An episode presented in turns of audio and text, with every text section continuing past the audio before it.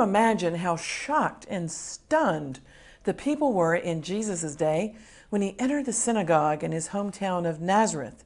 And he very dramatically opened the scroll and read from the prophet Isaiah. He read, The Spirit of the Lord is upon me because he has anointed me to preach the gospel, to proclaim the acceptable year of the Lord. And in so doing, Jesus announced to the world that he was the anointed one and that he had the anointing to do great things. Everybody loves to preach about and talk about the anointing of God. Hello, I'm Christine Darg. And in this program of exploits, I'm longing to talk to you about the anointing. The anointing of the Holy Spirit is so powerful. It was prophesied in Isaiah chapter 10 and verse 17 that yokes of bondages will be destroyed because of the anointing.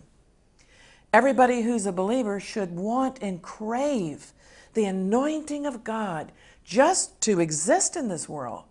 But in this program, I want to concentrate on something very, very important, and that's obtaining the anointing to do exploits and the cost of the anointing to do exploits. Yes, we're going to talk about the cost you and I are going to have to pay for the true anointing of the Lord that everyone is claiming to have these days. But you say, Christine, the gospel is free. And I answer, yes, it is. Jesus died to save all who will believe. But there are levels of service in God after the initial salvation experience that are only obtained through consecration and sacrifice. You may ask, can you inherit an anointing, a mantle from someone through the laying on of hands? Yes, in a sense. Every believer is anointed by the Lord Jesus Himself when we put our faith in Him and trust Him for salvation. Salvation is free, but there are still prices of consecration to be paid in this life of a believer. I once heard evangelist Billy Graham say that if he had his life to live over again, he would preach more about the cost of discipleship, the cost of carrying the cross of Jesus. For you see, in the Gospels, Jesus said very plainly to his disciples, If anyone will come after me and follow me, let him deny himself Take up his cross and follow me. And Jesus also warned that whoever doesn't pick up his cross and follow after the Lord is not worthy of the Lord. To enjoy the presence and the anointing of the Lord, you are going to have to die to some things. And I have to tell you, quite honestly, you're going to have to die to some desires. You'll have to let go of many things. You'll even have to forfeit some friends because most of your friends are going to desert you anyway. You may as well just know that now so it won't be so painful when it happens. Billy Graham was saying that sometimes preachers don't prepare their converts to face adversities. And when tough times come, and they come to all of us, they just collapse. They die on the vine. They just can't cope. Many begin to whine and complain. How can a good God let bad things happen to me? And some who started out well in the Lord slide back tragically into the kingdom of darkness. I was speaking with a Christian bishop in West Africa, and he was lamenting to me that even many preachers in his country believe that as long as they have been called by God they don't think that they'll have to go through any trials and heartaches. Because of an overemphasis on the so-called prosperity gospel, which is all some young preachers have ever heard, some preachers who come along today even wrongly believe that it's a curse to live below the status of the governors of their state. They have to have a certain level of automobile, a certain size home. Well, we're not against preachers living comfortably, but on the other hand, we don't have to live like kings.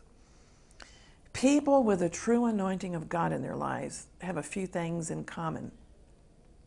And each of us paid a unique cost depending on the type of anointing that we receive from the Lord. And our anointing is our equipment, our supernatural equipment to do the assignment that God gives us. The great men and women who have been anointed that we study in the Bible all had to pay a cost for their anointing. Today, there's so many who claim that because the Lord died for us, we don't have to pay any price for our anointing. But first, in our study, I want to look at the word anoint in Hebrew. It means literally to rub or to smear something, usually oil, on an object.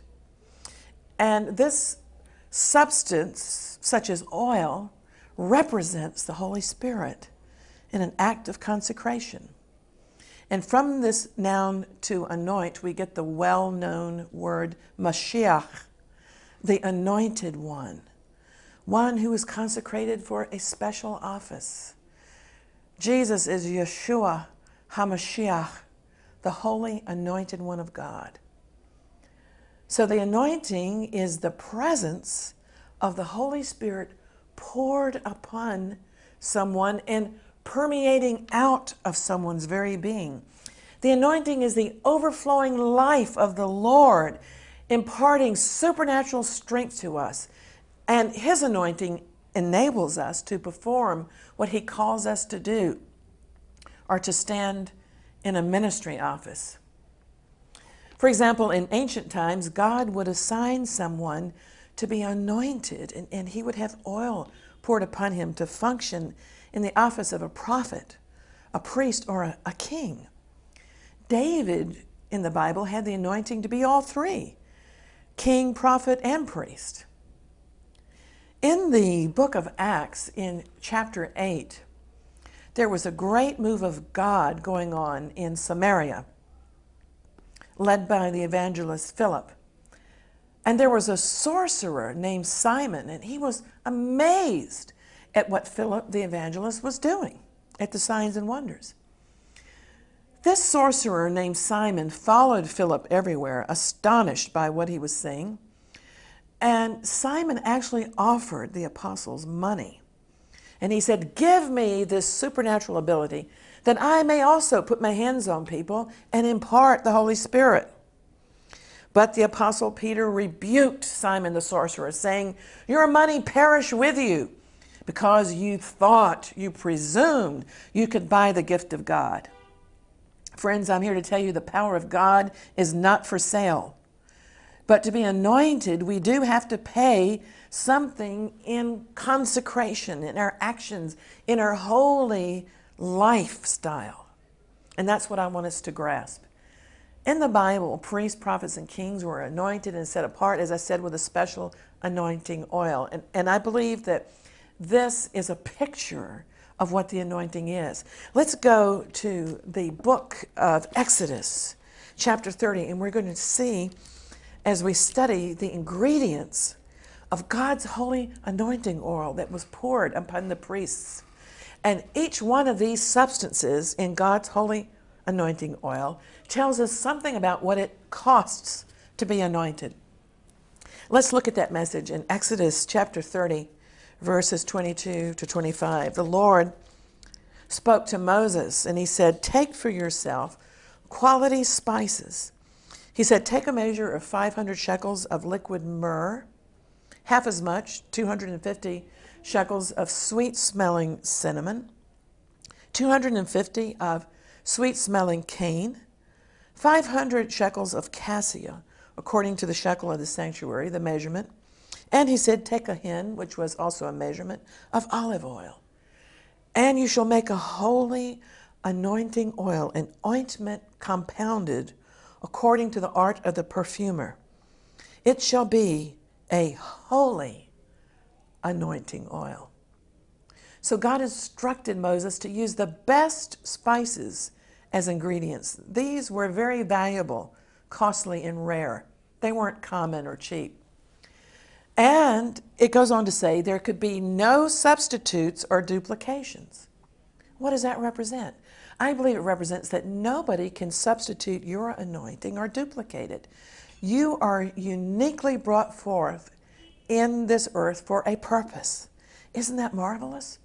God knows the plans and the thoughts He has for you, and He wants to anoint you for your task so that you will not fail but succeed. Now let's look at these four spices myrrh, cinnamon, cane or calamus, some translations say. Fourthly, cassia, plus a measure of olive oil. Altogether, there were five ingredients, and the number five in the Bible speaks of grace and favor. And the Lord yearns to supply us by His Spirit the anointing to favor us and to give us grace and ability to reinforce the victory that Jesus won for us on the cross, to give us the anointing to overcome sin and sickness. Let's look at that first ingredient. What is the meaning of myrrh? Many of you will grasp this meaning without too much guesswork because myrrh was also a costly gift brought by wise men to the baby Jesus at his birth. This gift of myrrh was emblematic of the fact that the Lord would die but his wouldn't be a death in vain. He would suffer and die to be the world's savior from the penalty of sin. Myrrh is actually a healing balm. And that tells us something about the anointing, too. We are anointed to heal.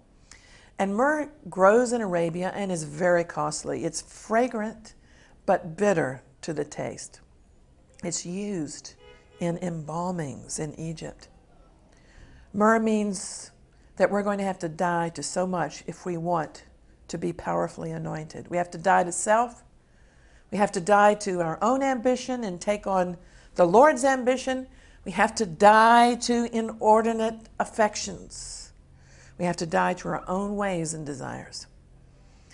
Speaking as one who knew the cost of the anointing, the Apostle Paul said to his spiritual son Timothy in 2 Timothy chapter 2 if a man will therefore purge himself, in other words, if he will die to his inner self, he shall be a vessel unto honor for the Lord, sanctified, fit, ready for the master's use, prepared for every good work. Do you want to be prepared for every good work, my friend? Do you want to be used by God? It will cost you whatever thing God puts his finger upon. However, even though to be anointed means you have to make many sacrifices, God's consolations are sweet because the Holy Spirit is the comforter. That's what the Bible teaches. And He fellowships with you. And when He fellowships with you, He rubs. Remember that word anoint means to rub or smear? He rubs His sweet presence on your aching heart to bring relief. That's what his presence does.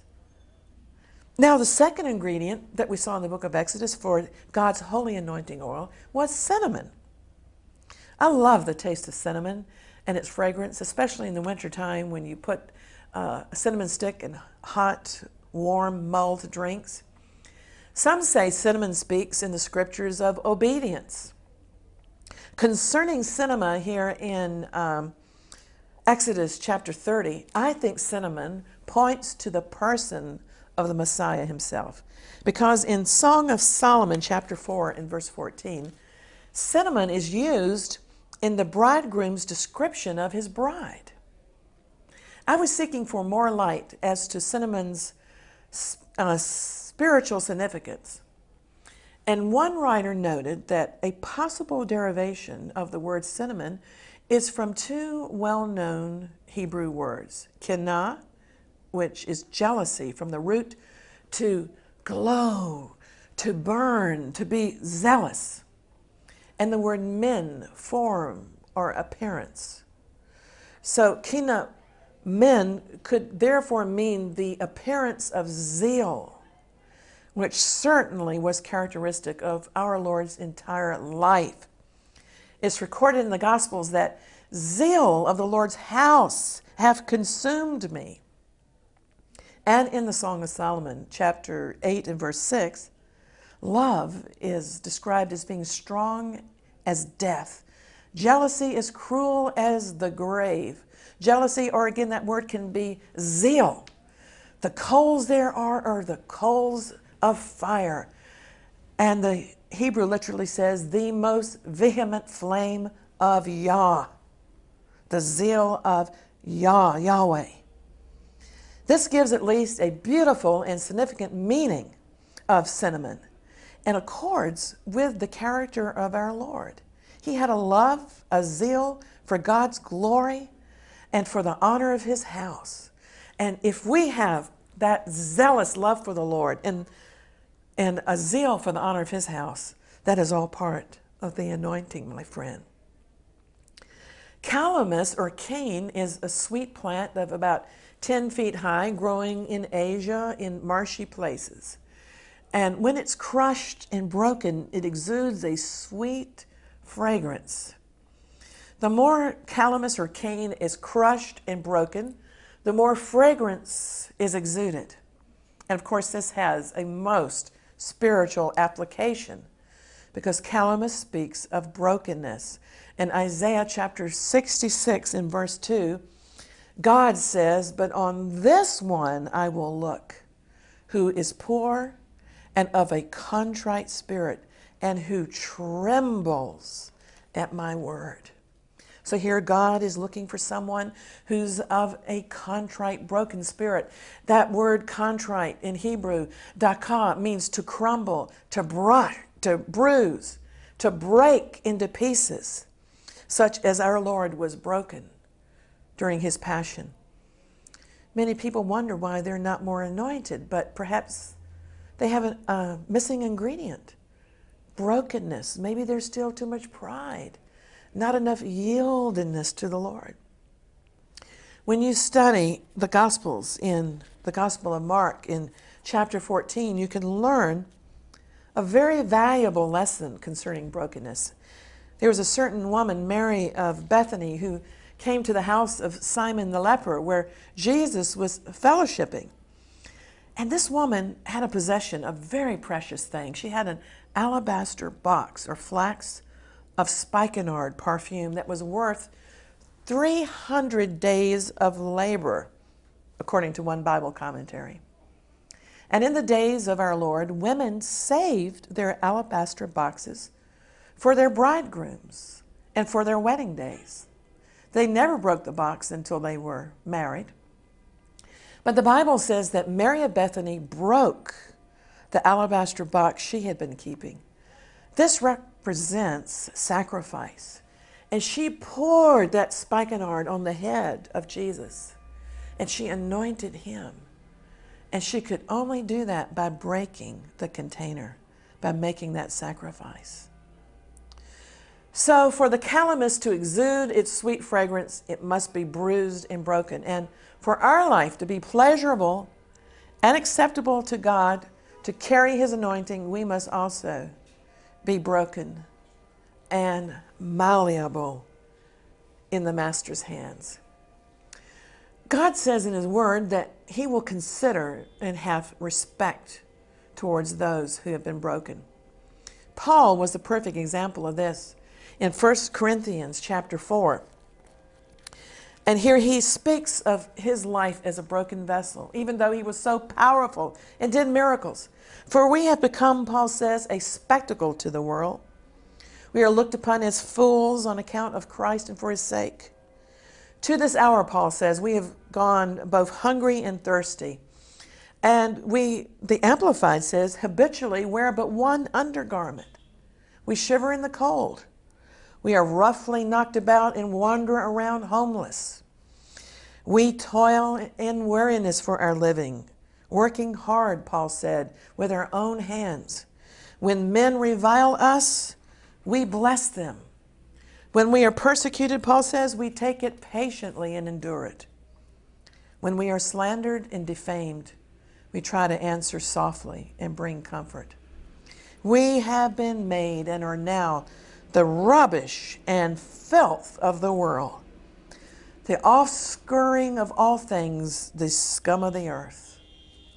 In other words, Paul says we've lost our reputation. We don't need the approval of men because we have been broken.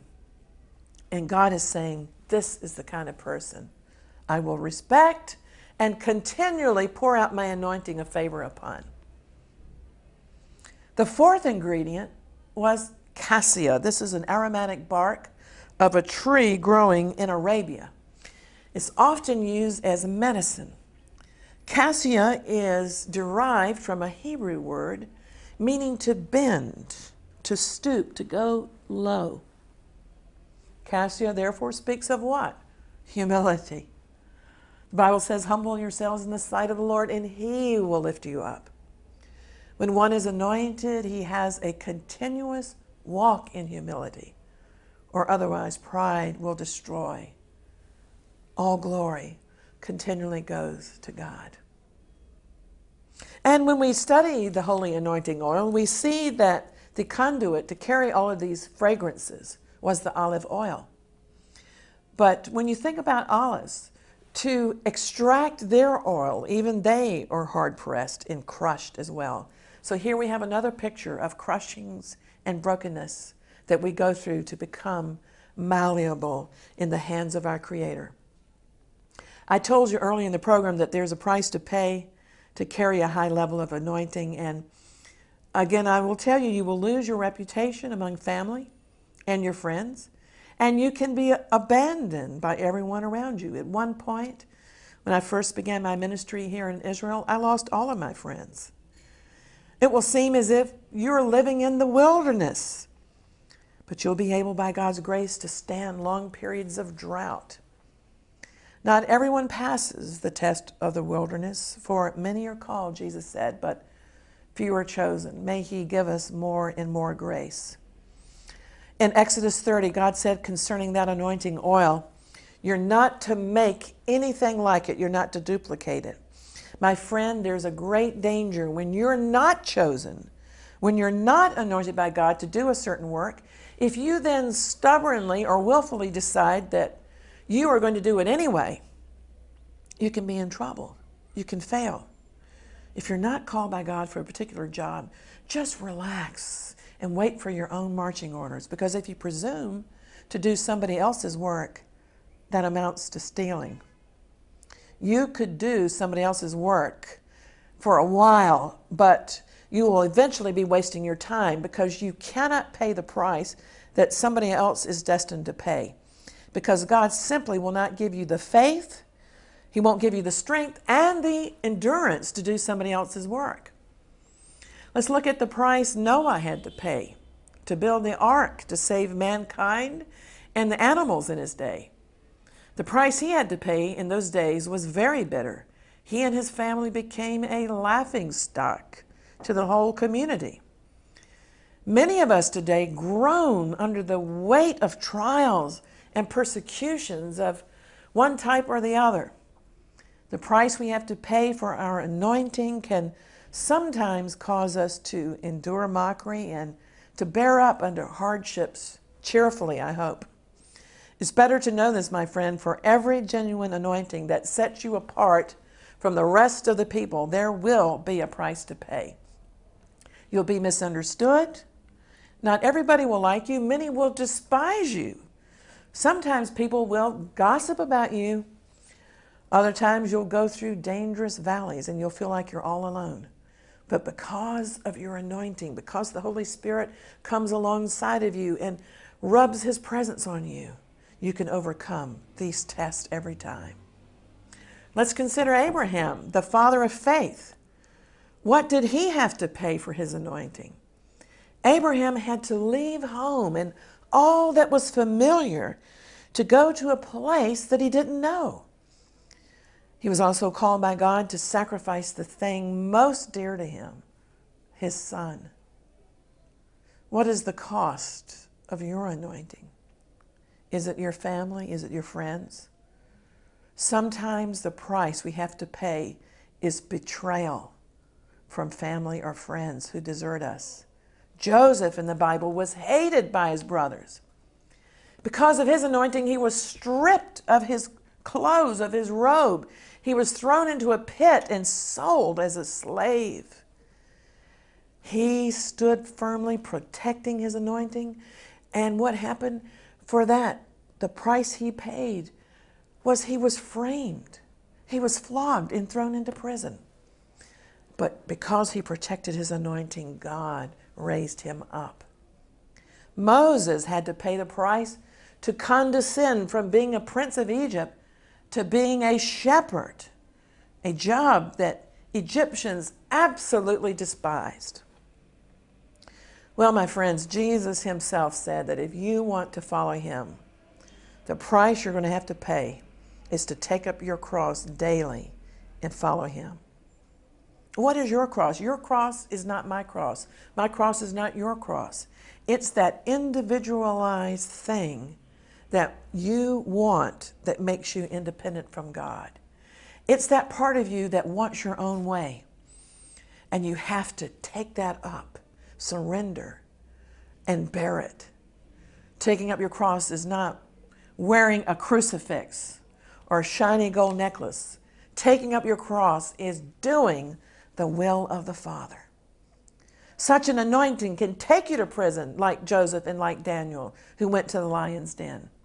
Such an anointing can drive you into exile, like Moses, or it can call you to places like Jonah where you might not even want to go. What price is God asking you to pay today? You may be asking, How can I be anointed, Christine? It's very simple, my friend. First of all, to be anointed, you have to do what every believer does. You must first repent of your sins, acknowledge that you need the Lord Jesus, receive Him in His Holy Spirit. Because the Bible says, call upon the Lord while He may yet be found. You may not always be able to come to the Lord Jesus because you have to receive Him. The Bible says, when the Holy Spirit is drawing you. And I believe the Holy Spirit is drawing you now receive Him. And then when you belong to the Lord, you can ask Him to anoint you with His holy anointing oil. I hope that you have enjoyed this program today discussing the holy anointing oil of God. Perhaps you would like to talk to me and receive my newsletter. We can have a chat or you can ask for my newsletter by emailing me at my email address, Christine at Jerusalem.com. And I'll be glad to send you a free copy of our Exploits magazine. And please visit our website at www.exploits.tv where you can see other programs, our videos on demand. Until next time, this is Christine saying, Shalom, God bless you from Zion.